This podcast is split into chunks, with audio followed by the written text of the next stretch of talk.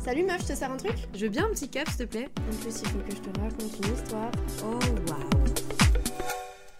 Coucou Lisa Coucou Pauline. Comment ça va? Bah écoute, ça va et toi? On a un petit bonjour à passer les gars. Ouais. À qui? Tu veux le dire ou je le dis? Dis-le. Ever catch yourself eating the same flavorless dinner three days in a row? Dreaming of something better? Well, HelloFresh is your guilt-free dream come true, baby. It's me, Kiki Palmer. Let's wake up those taste buds with hot, juicy pecan-crusted chicken or garlic butter shrimp scampi. Mm. Hello Fresh. Stop dreaming of all the delicious possibilities and dig in at HelloFresh.com. Let's get this dinner party started. Ready to pop the question? The jewelers at BlueNile.com have got sparkle down to a science with beautiful lab grown diamonds worthy of your most brilliant moments. Their lab grown diamonds are independently graded and guaranteed identical to natural diamonds, and they're ready to ship to your door. Go to BlueNile.com and use promo code LISTEN to get $50 off your purchase of $500 or more. That's code LISTEN at BlueNile.com for $50 off. BlueNile.com code LISTEN. There's never been a faster or easier way to start your weight loss journey than with PlushCare. PlushCare accepts most insurance plans and gives you online access to board-certified physicians who can prescribe FDA-approved weight loss medications like Wigovi and Zepbound for those who qualify. Take charge of your health and speak with a board-certified physician about a weight loss plan that's right for you. Get started today at plushcare.com slash weight loss. That's plushcare.com slash weight loss. plushcare.com slash weight loss. Tête de tigre. Et on les regarde. Vous, vous Et les voyez pas, nous on les voit. On les voit, ils sont quatre. Ouais. Ils sont derrière nous. Ils sont devant nous. hyper nombreux. Derrière l'écran. derrière votre écran. On les remercie euh, déjà de nous accueillir, de nous aider à produire le podcast, puisque voilà, on travaille euh, avec eux. Donc on vous invite à aller voir leur page, leur compte pardon, Instagram, page Facebook. Je sais pas si vous en avez un. LinkedIn, pas. euh, Spotify, Tout ça, voilà. tout ce qui s'ensuit. Amusez-vous les gars. Et, et puis en parlant de compte Instagram, etc., on s'est dit que ce serait bien de se faire une petite autopromo très Ouais, rapidement. Parce qu'on s'est rendu compte, les gars, que vous étiez beaucoup à nous écouter, mais pas assez à être abonnés sur Instagram, sur Spotify. Donc, super s'il vous plaît, insultant. si vous êtes arrivé là, que vous faites partie de nos auditeurs, abonnez-vous, mettez les petites cloches, etc. pour voir quand on sort des nouveaux épisodes, parce que là, il va en avoir pas mal, des, de mieux en mieux en plus, grâce à Tête de Tigre. Euh, ouais, je... On vous prépare des dingueries les gars. Et donc, aujourd'hui, Ouais. on se retrouve pour un sujet qui nous tient énormément à cœur, euh, dont on a beaucoup discuté avec Lisa, qui est... Tintintin Le regard des autres. Alors, à l'inverse de l'épisode qu'on avait fait sur euh, la réputation, ça va pas vraiment parler de la même chose. Là, on est vraiment sur euh, comment, comment le définir. Pas euh, les cancans, les kikis, les. Ouais, c'est pas les étiquettes, c'est vraiment voilà. comment, euh, comment on le nous Ouais. avec le fait que des personnes peuvent nous juger à l'extérieur. C'est ça. Et sans forcément le, le verbaliser. Genre, Ouais. c'est un truc que tu sens, quoi. C'est le, le regard qu'on pose sur toi. Exactement. et comment tu le sens. Je te regarde droit dans les yeux. Ouais, ça, on se ça fixe, hein, d'habitude on se regarde Je pas. regarde dans ton âme. D'ailleurs, on a décidé de diviser cet épisode en trois parties parce que Lisa, est-ce que tu veux nous expliquer pourquoi? Ouais, en gros, euh, déjà pour vous dire comment l'épisode va se passer, on fait un peu un petit voyage dans le temps en partant euh, du, pré- du passé, plutôt, Ouais, partant du bien. passé, puis en allant au présent et en pensant euh, au futur. Et en fait, euh, on a eu cette idée-là, les gars, parce que euh, moi, je fais une thérapie en ce moment qui est la thérapie EMDR. À l'inverse de la thérapie du rire, qui n'a rien à voir, parce que je peux vous dire que je rigole pas pendant Ça chie à tout va. ça chiale à tout moment. Euh, en fait, enfin, vous, vous nous direz si vous voulez plus d'infos euh, sur euh, sur ce type de thérapie là, mais en gros, euh, ça t'invite justement à avoir un pied dans le présent, un pied dans le passé et du coup un pied dans le futur et ça t'aide à travailler sur euh, sur plein de trucs. Du coup, on s'était dit que euh, pour cet épisode là, ce serait chouette justement de diviser euh, en trois parties. Et donc euh, la première question, je vais te la poser à toi, Pauline. J'ai peur. Tu n'as pas à avoir peur. Je connais les réponses. Oui, tu as tes petites notes juste en face, c'est ok. La première euh, question, pour Pauline encore une fois, comment tu vivais le regard des autres quand tu étais jeune? Alors, euh, moi, pour, euh, pour tout ce qui est regard des autres, j'avais envie de l'associer à une phrase, un mot, Mm. un complément d'objet direct, Mhm. qui est l'estime de soi. Pour moi, c'était ça qui était euh, tout le temps mis à mal dans mon rapport aux autres. J'avais toujours l'impression que tout le monde me renvoyait euh, un jugement. Ouais. Et ça, je sais d'où ça vient, parce que c'est ce qu'on se disait euh, en off tout à l'heure. Euh, J'ai un papa off. en off. Je me suis pris Jean-Claude Van Damme, Pauline Van Damme. Jean- Oh putain. Euh, J'ai un papa qui est très très strict, euh, qui a toujours exigé la perfection avec moi et ma sœur. Donc euh, c'était continuellement un regard très critique, critique. Pas ça c'est bien, fais mieux. Ouais. C'est ça, tu le fais, c'est normal que ce soit génial. Maintenant, ça, tu n'es pas assez bien, donc fais encore mieux. Et donc, j'ai eu le perfectionnisme euh, gate très vite, Ouais. ce qui m'a fait être euh, très fermée et toujours dans la méfiance des autres. Et je me disais, mais tous les gens qui me regardent, qui m'écoutent ou qui me voient, se disent, elle, c'est une merde. Ça, c'est pas assez bien, ça, faut qu'elle fasse mieux, etc. Parce que du coup, au début, donc ça partait plus euh, d'un, du- pas d'une compète, mais d'un truc du coup plus avec euh, ton Ouais. père, et ça a très vite découlé sur du coup sur euh, sur tout le monde. Ouais, gros, en fait, ça.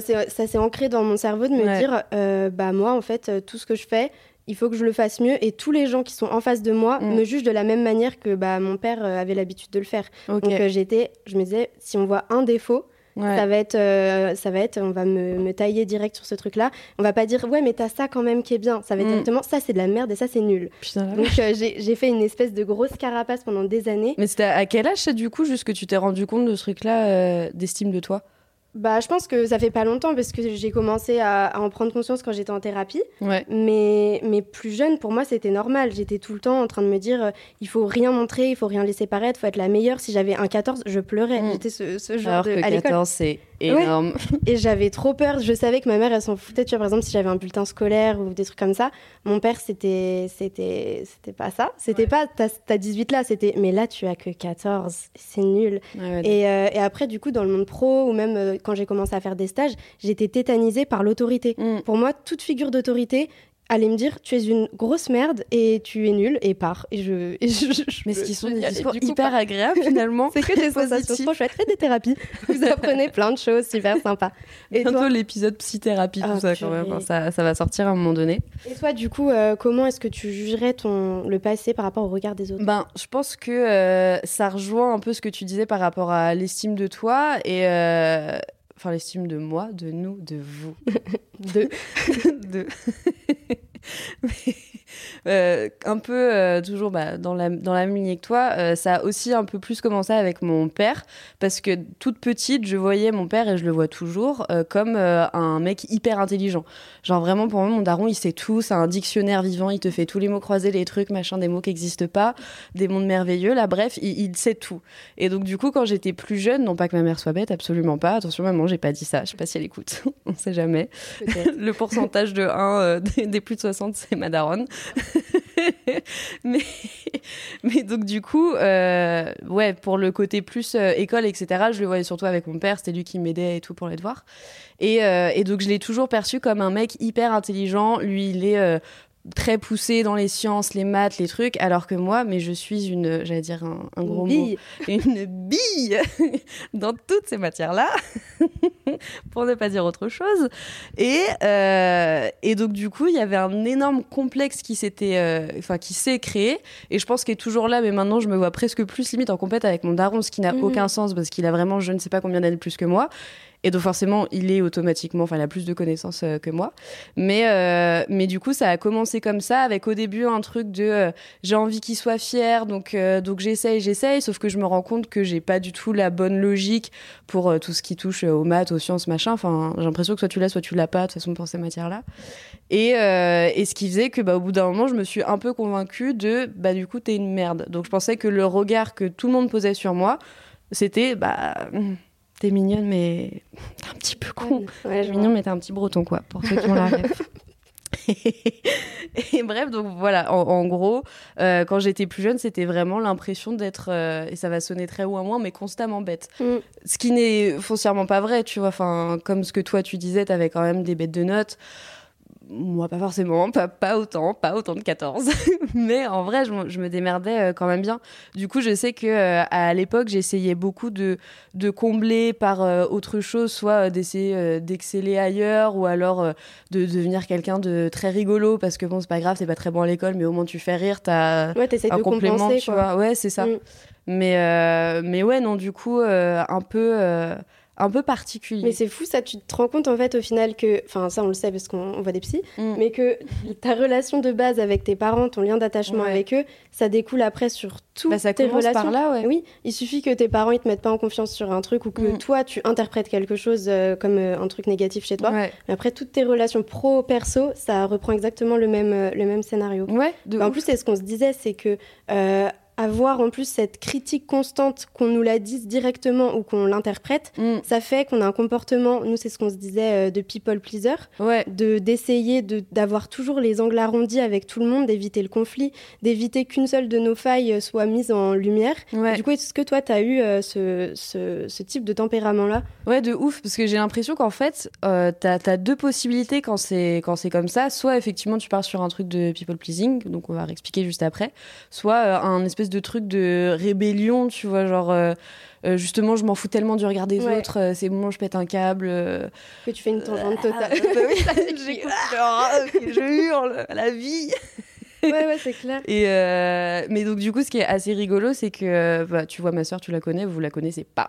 mais, mais ma sœur, elle, elle avait justement, euh, elle était plus dans la phase de rébellion, euh, rébellion d'ailleurs, mais je sais pas si c'est lié ou pas au regard des autres, euh, au rapport tu vois avec mes parents, j'en sais rien.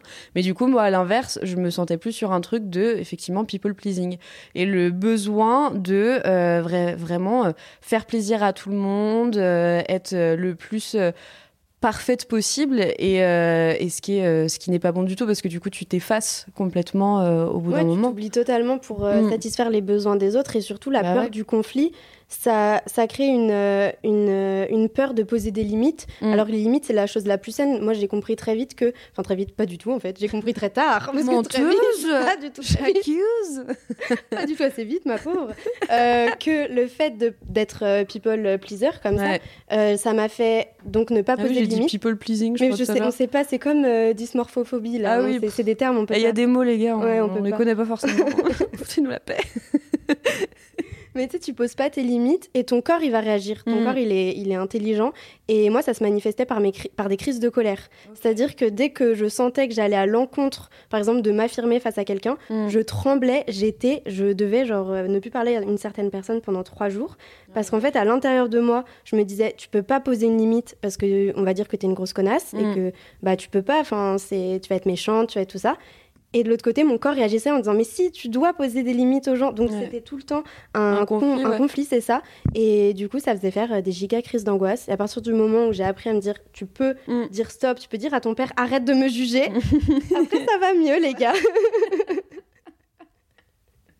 Mais effectivement, le temps de, de te rendre compte euh, de, de tout ça, et c'est marrant parce que, pardon, quand on préparait euh, l'épisode euh, avec, avec Pauline, euh, ça me faisait réfléchir forcément à plein de trucs en me disant, ouais, mais c'était quoi justement tes mécanismes? Là où toi, justement, tu pouvais être dans un truc un peu de, de colère et d'un moment donné, j'ai envie de dire stop, et après, ça explose. Moi, je sais que j'étais passée par différentes phases, notamment la phase grave, dont on a beaucoup parlé sur les réseaux sociaux, qui n'est autre que le pick me. J'ai été une pick me girl à un moment donné. Ça, ça mais, mais je pense qu'il y a une partie de nous, j'ai envie d'y croire, on a tous un peu été pick me à un moment donné. Et, euh, et je sais que moi, du coup, c'était un peu l'étape euh, juste après euh, le fait d'être people pleaser, pleasing, pleasant, Yes. ENT, je sais pas. ER. Accent grave. Allez, hop. Merde, je sais ce que je disais. Euh, ouais, du coup, c'était l'étape ju- juste après euh, donc le people truc euh, de de justement avoir tellement ce besoin de validation et en plus de ça valida- validation masculine puisque bah, le fait de me sentir en compète avec mon père de sentir qu'il est plus intelligent que moi machin je pense que ça a créé un peu un truc biaisé avec euh, le rapport que j'ai euh, au mec.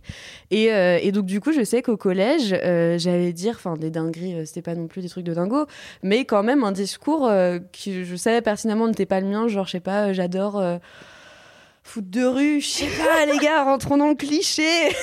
Tout le monde adore foot de Mais oui, rue. en vrai, foot de rue, c'est incroyable. Non, non, mais mais, tu vois, genre Mm. vraiment des, des, enfin, des, des, des clichés euh, possibles, enfin tous les, tous les clichés euh, possibles de euh, ouais, il faut que je me fasse valider et encore plus euh, par la jante mascul- masculine, puisque pour moi, le, le regard qu'ils allaient poser Mm. sur moi, euh, il, il fallait que ce soit un truc de. euh, pas ils sont fiers de moi, mais enfin, ils Ouais, me, ils me valident. valident, quoi. Ouais, c'est ça. C'est bah, ce qu'on se disait aussi, c'est euh, aussi à ce moment-là que tu peux entrer dans une phase d'hypersexualisation au moment Ouais.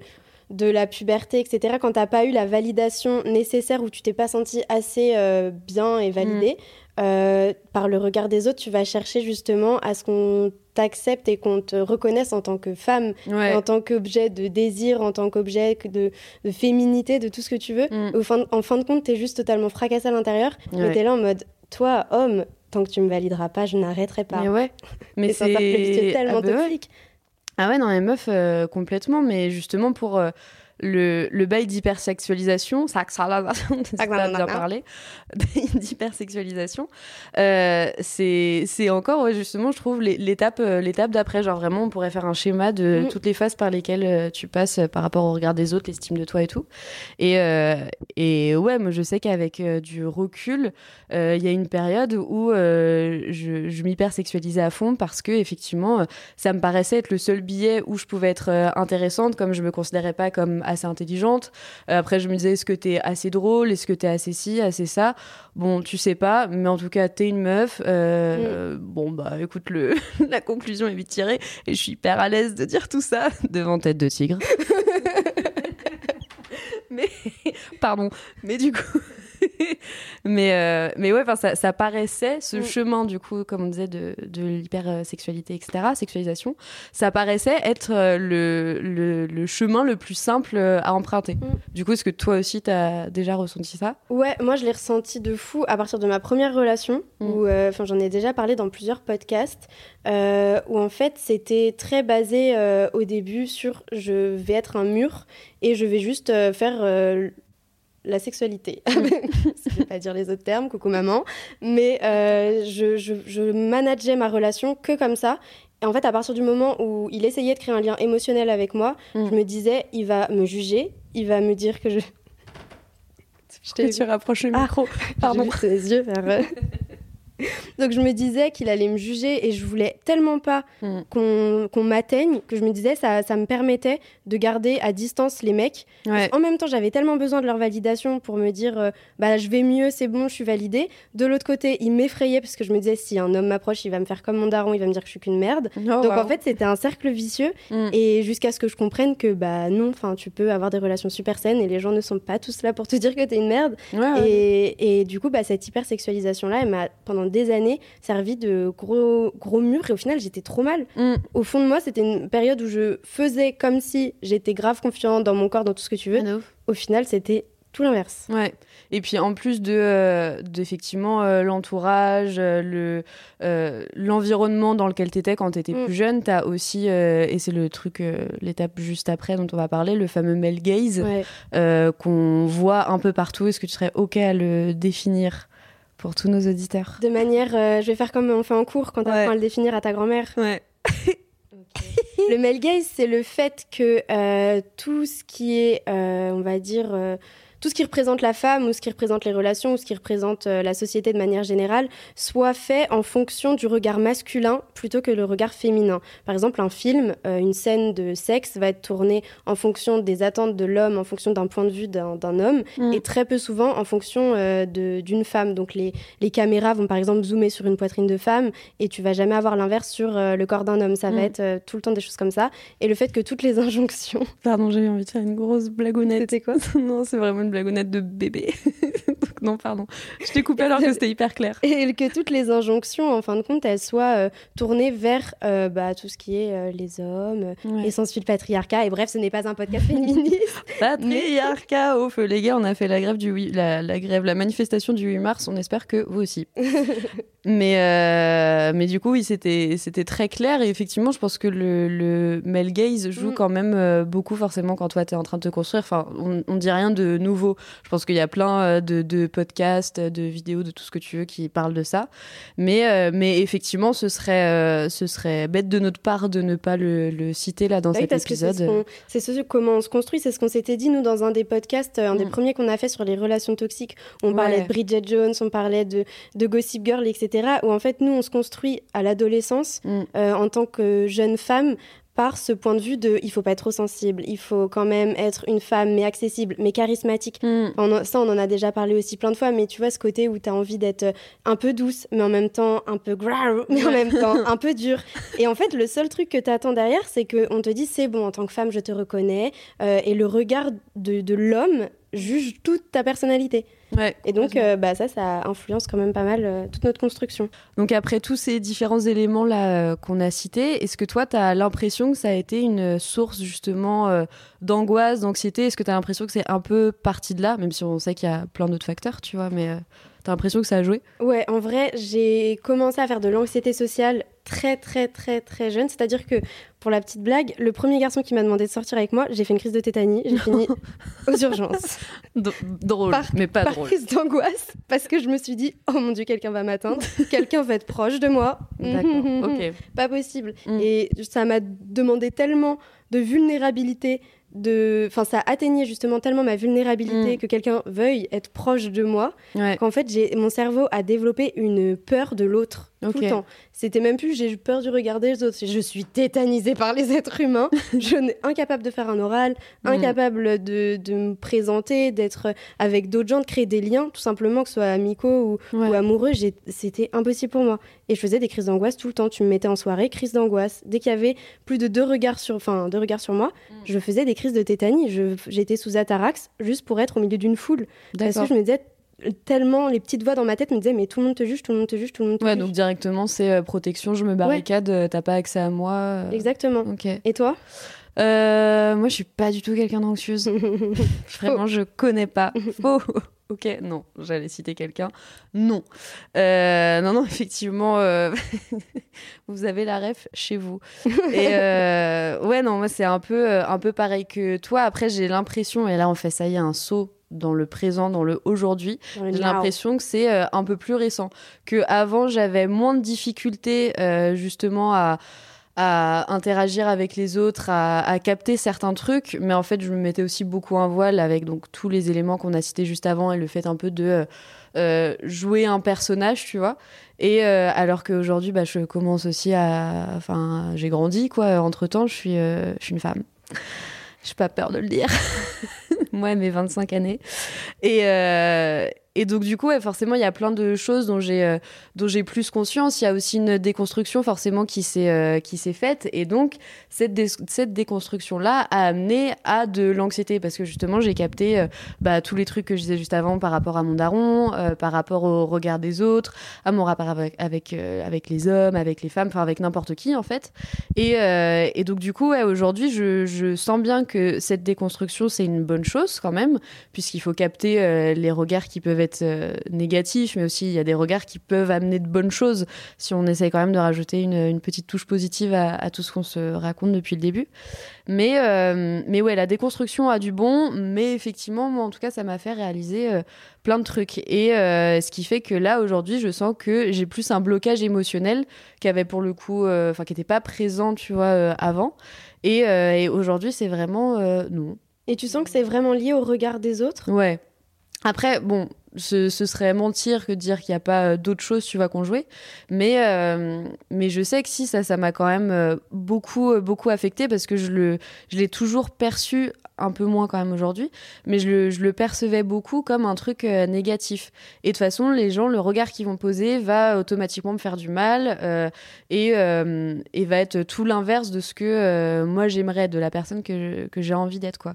Et, donc, du coup, effectivement, ça a amené à cette espèce de, de blocage émotionnel de vous ne passerez pas, je ne vous laisserai pas me connaître profondément, et quitte à jouer un nouveau personnage. Il y avait le personnage du passé, il y a un nouveau perso maintenant. Ouais, t'es dans préfère, un espèce de. T'es dans une protection constante où du coup tu fais un effet de rejet des Ouais. autres. Ouais, c'est ça que j'avais ressenti, c'est tu, tu repousses tout contact. Mm. Ou alors tu gardes vraiment une, une image, l'image que tu as envie de montrer, tu as ton image pro, ton image Ouais. euh, perso, etc. Mais vraiment la toi authentique à 100%, là, déjà savoir qu'elle existe. Enfin, je sais pas si toi ça te faisait ça. Moi, j'ai découvert que, que j'étais pas la personne que je pensais depuis genre tellement longtemps. J'étais, mais ça, j'aime pas. Je fais ça parce que j'ai l'impression que c'est sympa et que si je le fais, les gens mais kiffer tu fais le semblant. le- tu Ouais, semblant, ouais. c'est Mm. tout est tout est tellement un, un jeu de ton ego Ouais. et au final euh, vu que tu sais plus tu sais pas si tu dois faire confiance aux gens si les gens te jugent si toi tu te juges Mm. au final tu te rends compte que tout vient tellement de toi. Que le moment où tu te déconstruis et que tu essayes de reprendre soin vraiment à 100% de toi-même, bah, il y a une espèce d'effet où tu te dis, ok, plus personne ne m'approche là pendant Ouais, un certain ouf. temps, je veux remettre, euh, je veux savoir qui je suis en Mais fait. ouais, moi j'avais l'impression d'être vraiment genre influencée par, euh, par tout le monde et du coup j'étais un peu un puzzle Mm. humain de plein de pièces de chacun, genre toi j'aime bien ça, toi j'aime bien ça, donc hop là, Ouais. je me façonne un peu à, à tout ça et donc là j'ai l'impression d'être un peu, euh, euh, en- enfin pas en crise identitaire non plus parce que vas-y j'ai commencé un peu à capter qui j'étais, t'as vu, on sait, mais, euh, mais, mais quand même la phase de réalisation... euh, elle est, elle est pas simple, je trouve. Et t'as un, t'as un moment particulier qui a déclenché cette phase-là? Ben, il y en a un qui se passe en ce moment, un très précis, qui n'est autre que le chômage. Et on rentre tout de suite dans le du sujet de Pôle emploi méga sûr.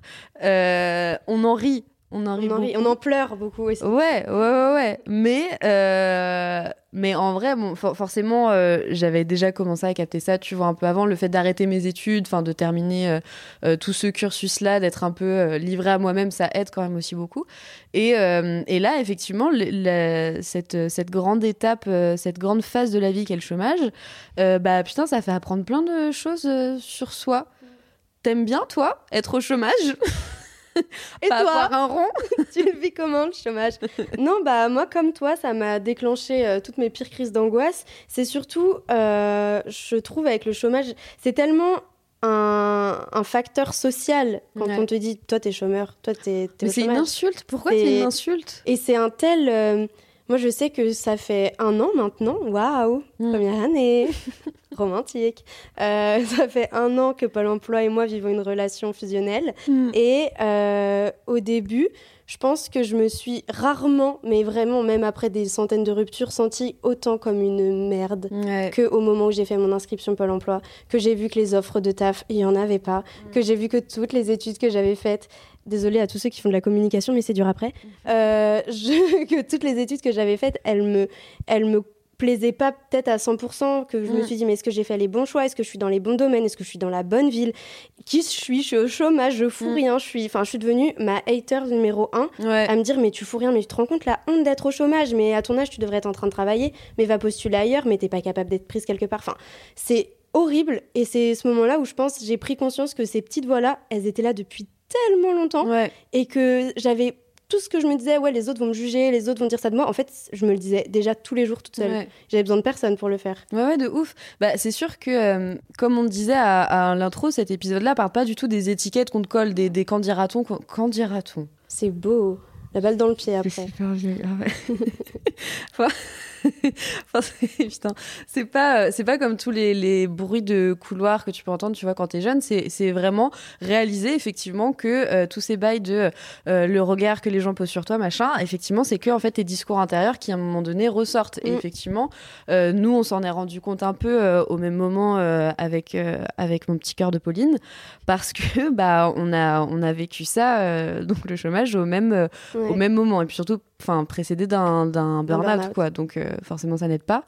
Et euh, et puis ouais c'est quand même un truc qui est euh, qui est assez assez difficile puisque bah nous pour le coup on a lancé pas mal de projets notamment enfin par l'époque on a lancé d'autres trucs à côté. C'est pas comme si on n'avait rien foutu. Mm. mais t'as quand même l'impression que on te on te juge parce que on te dit que il faut que tu rentres dans ce moule-là, que euh, la vraie vie, c'est euh, t'as fini tes études, CDI et tout, même si bon, on sait que notre génération euh, euh, bouge un peu, bouge un peu tout ça, voilà. Mais, mais quand même, il y, aura toujours une partie de nous qui aura envie d'une vie, tu vois, un peu classi- classique, un peu classique. Et, et c'est dur justement de s'avouer que bah non en fait j'ai pas envie de ça. Ça veut dire aussi accepter que bah là tu vas passer dans une phase de merde, euh, que euh, bah potentiellement va y avoir d'autres projets qui vont euh, qui vont marcher ou à l'inverse qui vont pas marcher. Enfin bref. Et du coup c'est difficile de faire la part la part des choses de ce que tu prends et de ce que tu gardes. Mm. Et puis tu te sens tellement vulnérable, je trouve, dans cette phase de post post-études, post tout ce que tu veux, où tu as, Ouais. tellement forgé dans ta tête euh, l'image que tu voulais de ta vie professionnelle Mm. que quand tu arrives dans la, dans la vraie vie et que tu te dis, mais attends, mais moi, un 8h, 16h, dans un. dans- désolée à tous ceux qui travaillent en mutuelle, mais dans une mutuelle, à faire des plaquettes, enfin, ça me vend pas du tout du rêve. Et tu te dis, mais, mais je- à l'école, on me vendait autre chose. Et quand je faisais mes études, c'était différent. Et je vois là maintenant un peu les gens qui ont notre âge, qui ont 24, 25 ans, qui sortent d'études. Et tu te, ils se rendent tous compte qu'en fait, tout le monde va quitter ses études. Je suis désolée, les gars. C'est pas mais le but. renseignez-vous à l'avance parce Ouais. que nous, le choc que ça fait d'arriver euh, sur le marché du travail et de se rendre compte, ah ouais, ok, donc euh, c'est pas aussi fun que ça en a l'air. Et aussi, il y a tout ce qu'on se disait dans l'épisode sur euh, les réseaux sociaux, où il y a beaucoup d'entreprises aussi qui jouent sur cette, euh, cette faiblesse des jeunes. euh, pour les appâter et après avoir des conditions de travail compliquées. Mais bon, ça, c'est Ouais. une autre histoire. On sera l'épisode 2 du burn-out. On donne les noms. On donne les hâtes. On balance le dossier prud'homme. mais, mais en plus, euh, je sais pas si toi t'as eu ça, mais euh, moi j'avais un peu l'impression que on me regardait comme si j'étais en crise d'ado, quoi. Ouais. Et que même là, actuellement, je suis en train de faire euh, mon caca nerveux, mon petit boudin de mon côté, de Hum, non, j'irai pas Ouais, travailler. Mais c'est pas ça. J'adorerais travailler, mais c'est juste que vous me plaisez pas et je vais pas dire le contraire, tu vois. Et, euh, et ouais, non, mais c'est dur parce que bah ouais, il y, aura toujours une partie de nous, je pense, où t'as envie un peu de rentrer dans le dans le moule commun et euh, et l'autre partie où bah non, enfin surtout que nous, bon, on connaît aussi nos profils, on sait ce qui nous donne envie, mais euh, Mm. ça c'est encore un, un tout autre Et débat. il faut accepter aussi qu'on est à l'école, enfin là, pour finir sur le côté Mm. euh, très pro, on est à l'école depuis qu'on a trois ans. On enchaîne les études, les études, on a très peu de, de, de connaissances sur le monde pro, les métiers du digital, etc. Ça, ça, ça, ça devient de plus en plus énorme. Il y a plein de métiers qui n'existaient pas avant, qui existent maintenant. Mm. Et il faut pas hésiter à prendre du temps. Moi, je sais que j'ai eu beaucoup de mal à accepter de me dire, bah là, peut-être pendant un an, deux ans, juste, je fais des trucs que je kiffe et je verrai où ça me mène. C'est pas parce qu'on sort d'études qu'on doit rentrer dans un CDI euh, le lendemain. On a le droit d'essayer de créer des choses, de se planter, de recommencer. Et c'est justifiable de dire, là, je prends le temps de savoir ce que je veux faire, plutôt que d'arriver à 35 ans et de refaire un burn-out parce qu'on n'aime pas son Mm. taf. Donc Ouais, prenez le temps dont vous avez euh, envie et besoin, même post-études, il n'y a rien qui presse, de ouf. à part euh, le regard des autres. Exactement. Mhm.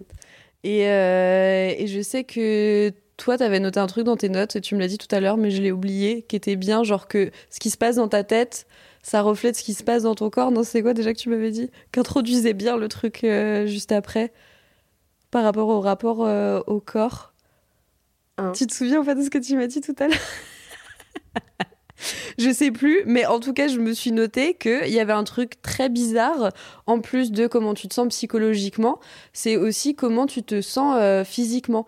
Et le fait que euh, t'as pas. Enfin, t'as t'as un rapport très bizarre qui commence aussi à se faire avec ton corps, justement, du regard des autres, à ton hater un peu euh, intérieur et tous les discours que tu vas te tenir.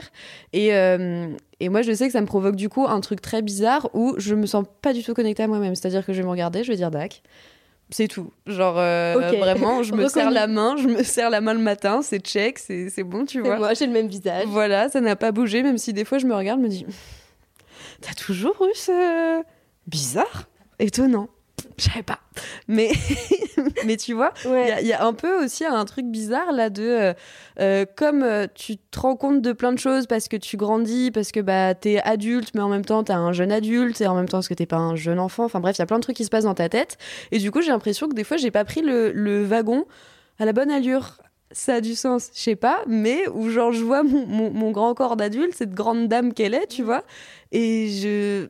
Oui, il y a a pas, de entre- connexion, tu vois, il y a y un fossé entre, je trouve, quand t'as 18, 20 ans, Ouais. euh, 21 ans, où c'est comme si t'étais toujours en dissociation à cet ouais, âge-là à peu ouf. près, où t'es dans l'euphorie totale, euh, t'es, t'es une personne à part entière, et après tu rentres, euh, bah, nous par exemple là, vers Mm. 24, 25 ans, c'est comme si tu t'ancrais à l'intérieur de ton corps et que tu reprenais conscience en plus bah, de qui t'étais, de, de, de ce que tu ressentais, et il y a une Mais oui. espèce de prise de conscience de ok, c'est moi, je suis comme ça. Mais puis meuf, enfin je sais pas si toi ça te fait ça, moi je me sens vieille, genre euh, quand je me réveille le matin, je commence à avoir mal au dos. genre vraiment je suis genre ouf, tu sais je pousse je pousse des, des- je, je souffle quand je me lève, mais ça va pas madame. mais, mais vous avez vraiment vieilli. Mais tu sais du coup ça fait bizarre, genre ma, ma tête elle est pas du tout au même endroit que, que mon corps. Ouais, Ce qui fera un être humain très bizarre. très déformée, ma foi. Mais du coup, toi, toi aussi, tu ressens un truc euh, similaire ou, euh, ou pas du tout? Ouais, moi, je, je sens que j'ai l'impression que je ne maîtrise plus mon corps. Mm. C'est, mais je pense que ça va dans le côté où avant euh, j'étais dans justement euh, l'hyper euh, sexualisation, l'hyper Ouais. faut toujours être en soirée, être en crop top, des trucs en machin. C'était marrant 12 minutes 30 et maintenant où c'est l'inverse que j'essaye de vraiment plus être euh, au, au contact de moi-même, de mes émotions, etc. C'est ça que je te disais tout à l'heure, c'est qu'au final je me rendais compte que mon corps il me parlait, je l'écoutais pas, mais il me parlait parce que je faisais tellement de crises d'angoisse, j'étais tellement anxieuse qu'au final, t'as l'air de vouloir rire. J'ai un peu envie de rire. Mais C'est pardon. quoi qui t'a fait rire? On a toujours des blagues nulles. Mais oui, du coup, ton corps te parlait? Ouais, mon corps me, me parlait dans le sens où euh, je l'anxiété, si vous faites de l'anxiété, mais de manière euh, très sévère, moi j'ai eu un trouble généralisé anxieux de mes 10 ans à mes, euh, je pense, 22 ans, à base de tout ce qu'il faut euh, d'Atarax et compagnie, de psychologues à foison. Et j'ai jusqu'à ce que je comprenne qu'en fait c'était une déconnexion entre ma tête et mon corps. J'étais incapable de situer une émotion dans mon corps, incapable de situer une envie. Je faisais n'importe quoi. Je, je- juste, je n'étais pas au, au contact de moi-même. Et à partir du moment où j'ai compris tout ça, j'ai commencé à faire euh, la méditation, du yoga, à me recentrer Mm. et à écouter tous mes ressentis, que ce soit la colère, euh, toutes les émotions. Et ce qui fait que maintenant, j'ai l'impression que plus personne ne peut m'approcher. J'ai l'impression d'être bloquée à l'intérieur de moi et de ne plus réussir à, à en sortir. Mm. Et c'est presque très très lourd parce que je je me reconnais pas, je reconnais pas la légèreté que j'avais avant, je reconnais pas le côté très euh, enfin euh, insouciant etc. Mm. Et je me sens très euh, genre Ouais. enfermée dans moi-même. Avec certes j'ai pris conscience de plein de trucs, de plein de traumas, de tout ce que tu veux, mais au bout d'un moment c'est chiant. Et Ouais, là je suis mais dans une phase j'ai l'impression comme toi d'avoir 48 ans d'être en mode waouh Mais un peu de fun s'il vous plaît Mais dans la vie. c'est lourd en vrai. Ouais, et ça se ressent à l'intérieur. Ouais, complètement. Et, euh, et justement, euh, bah, j'ai envie de faire un peu un, un bond dans le, dans le futur, si tu me- Vas-y. si tu T'as m'autorises. peut-être le droit, mais c'est pas sûr. Parce que euh, justement, tu parlais un peu du truc de ça, ça devient lourd, tu vois. Et euh, qu'est-ce que tu te souhaiterais justement dans ton toit du futur, donc toujours en lien avec euh, le regard des autres, le regard que tu portes sur toi-même, ton discours, tu vois, intérieur. Qu'est-ce que toi tu te, tu te souhaiterais? Bah, je pense que j'aimerais trouver un, un équilibre de manière générale entre euh, le fait de me protéger par peur du regard des gens et le fait de, euh, au final, être ma propre hater. Parce Ouais. que c'est un cercle vicieux, j'ai peur du regard des gens, donc je m'enferme, je m'habille beaucoup plus large, je montre beaucoup moins de choses de moi, euh, je vais beaucoup moins au contact des autres. Mais au final, ça me coupe d'un truc, parce Mm. qu'il n'y a qu'à travers les relations avec les autres que tu peux te découvrir, que tu peux avancer, créer du lien. Et c'est la base de la vie, c'est de créer du lien avec Mais on les est gens. des êtres humains, on a besoin d'être euh, Ouais. avec plein de gens en vrai. hein. Et j'aimerais équilibrer ces deux trucs-là, de ne pas me laisser euh, envahir par des choses euh, Ouais. négatives et par le jugement et par des gens mal intentionnés, savoir Mm. me défendre, mais en même temps, du coup, laisser l'opportunité de, euh, de me laisser des opportunités de vivre des choses. Ouais, ouais, ouais, complètement. Euh, bah, ça rejoint un peu ce que tu disais, et puis surtout d'être euh, d'être plus euh, spontané. Parce que là, au final, je sais que j'ai pris l'habitude depuis très longtemps de tout calculer. Mes échanges, ils sont calculés, ma façon d'interagir avec euh, les gens, elle est calculée parce que justement, je me protège, que j'ai pas envie que euh, on me connaisse vraiment. Mais Mysterious, mysterious Girl. girl.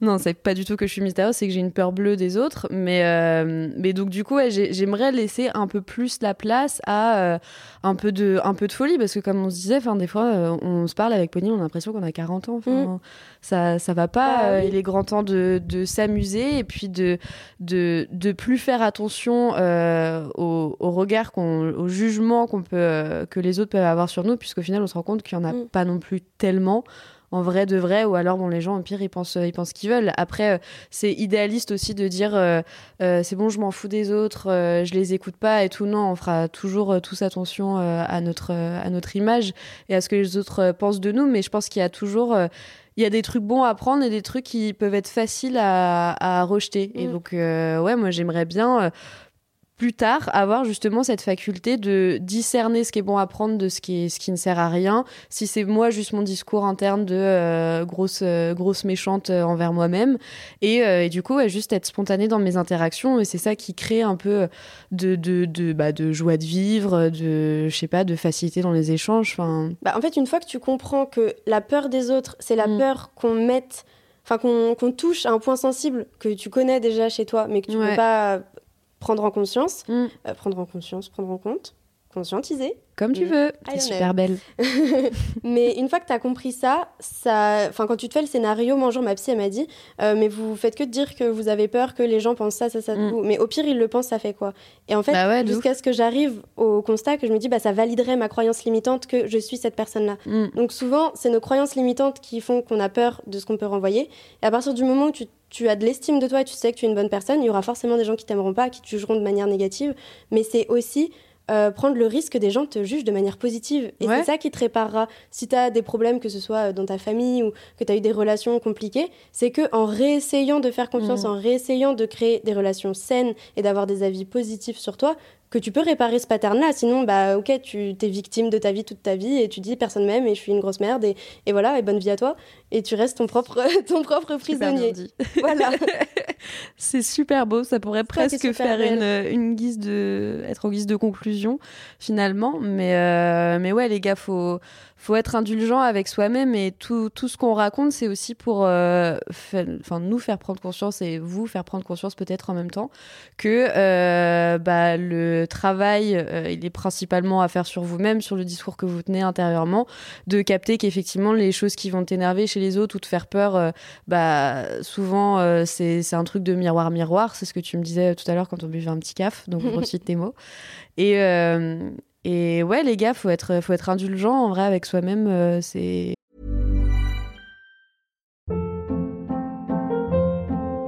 Hold up. What was that? Boring. No flavor. That was as bad as those leftovers you ate all week. Kiki Palmer here, and it's time to say hello to something fresh and guilt-free. Hello Fresh. Jazz up dinner with pecan-crusted chicken or garlic butter shrimp scampi. Now that's music to my mouth. Hello Fresh. Let's get this dinner party started. Discover all the delicious possibilities at hellofresh.com. Even when we're on a budget, we still deserve nice things.